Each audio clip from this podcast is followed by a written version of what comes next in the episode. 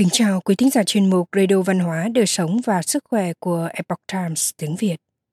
Hôm nay, chúng tôi hân hạnh gửi đến quý vị bài viết có nhan đề Cuộc đối thoại giữa hai nhà sư. Bài viết được dịch giả thục nhã chuyển ngữ từ bản gốc của The Epoch Times. Mời quý vị cùng lắng nghe. Trong ngôi chùa nhỏ bé này chỉ có hai nhà sư là con và sư phụ một tiểu hòa thượng bộc bạch với một vị lão hòa thượng. Mỗi lần xuống núi khất thực và hóa xuyên, còn lại bị người ta nói lời ác ý sau lưng. Tiểu hòa thượng buồn bã nói tiếp, họ bảo con là đồ hòa thượng đến từ chùa hoang vu. Tiểu hòa thượng ngồi trong ngôi chùa nhỏ cũ nát, trong lòng đầy nghi hoặc hỏi lão hòa thượng. Khách hành hương đến viếng thăm chùa, thậm chí còn không để lại cho chúng ta đủ tiền hương khói Thưa sư phụ, vậy làm thế nào để ngôi chùa của chúng ta trở thành một đại tự với những hồi chuông ngân không ngớt như thầy đã từng nói ạ? À? Vị lão hòa thượng trầm ngâm lắng nghe với đôi mắt nhắm khẽ nhưng không nói lời nào. Còn tiểu hòa thượng ngồi cạnh vẫn huyền thuyền không ngớt. Suốt cuộc, lão hòa thượng cũng khẽ mở mắt và cất lời hỏi – Ngoài trời gió đông bắc đang thổi mạnh, còn có cả tuyết rơi, tiết trời giá buốt, còn có cảm thấy lạnh không? Thưa sư phụ, chân con đã lạnh và tê cóng cả rồi. Tiểu hòa thượng run rẩy trả lời. Tối hôm đó, lão hòa thượng đề nghị hai thầy trò đi nghỉ sớm. Sau khi nằm được một lúc, lão hòa thượng hỏi, bây giờ con thấy ấm chưa? Thưa có ạ, à, con thấy ấm áp như đang nằm dưới ánh mặt trời vậy. Tiểu hòa thượng trả lời, chiếc chăn bông trên giường kia luôn lạnh, nhưng nếu có người đắp vào, nó sẽ trở nên ấm áp. Lão hòa thượng nói, còn hãy ngẫm xem là chiếc chăn giúp con thấy ấm hay là do con làm cho chiếc chăn trở nên ấm áp đây? Làm sao chiếc chăn này có thể mang hơi ấm cho ta được ạ? à? Tiểu hòa thượng nói, rõ ràng là chúng ta đã truyền hơi ấm vào trong chiếc chăn này chứ ạ. À?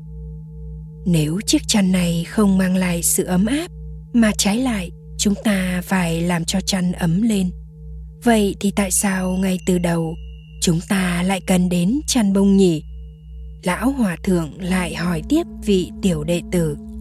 Sau một hồi ngẫm nghĩ, tiểu hòa thượng thốt lên, thưa sư phụ chiếc chăn này không thể mang lại sự ấm áp cho chúng ta, nhưng lại có thể giữ ấm cho chúng ta à nghe vậy, lão hòa thượng mỉm cười và hỏi tiểu đệ tử của mình, vậy những hòa thượng tụng kinh mỗi ngày như chúng ta, chẳng phải giống như người nằm trong chiếc chăn dày, còn chúng sinh thì giống như chiếc chăn, phải không con?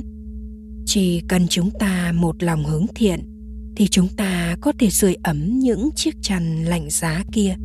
Khi đó, tất cả chúng sinh, tựa như chiếc chăn bông dày này, cũng sẽ biết giữ ấm cho chúng ta, vì lão hòa thượng thuyết giảng. Chúng ta được bao bọc trong chiếc chăn bông như vậy, chẳng phải sẽ rất ấm áp sao con? Vậy thì ngôi chùa lớn với những tiếng chuông vàng không ngớt vẫn chỉ là giấc mơ thôi sao con? Tiểu hòa thượng giật mình tình ngộ. Từ đó về sau, sáng nào cậu cũng xuống núi sớm để đi khất thực hóa xuyên. Dù cậu vẫn gặp phải những người nói lời ác ý, nhưng tiểu hòa thượng đối đãi với họ bằng một tâm thái tường hòa, thản đãng. Mười năm sau, ngôi chùa bồ đề của họ đã trở thành một ngôi đại tự với rất nhiều nhà sư và khách hành hương đến thắp hương lễ bài chuông bồ đề ngân vang liền hồi khi ấy, vị tiểu hòa thượng năm nào này đã trở thành trụ trì của ngôi chùa. Quý thính giả thân mến, chuyên mục radio văn hóa đời sống và sức khỏe của epoch times tiếng việt đến đây là hết. Để đọc các bài viết khác của chúng tôi, quý vị có thể truy cập vào trang web epochtimesviet com. Cảm ơn quý vị đã lắng nghe quan tâm và ghi danh theo dõi kênh. Mến chào tạm biệt và hẹn gặp lại quý vị trong chương trình lần sau. kính chúc mọi điều bình an và tốt lành tới quý vị cùng người thân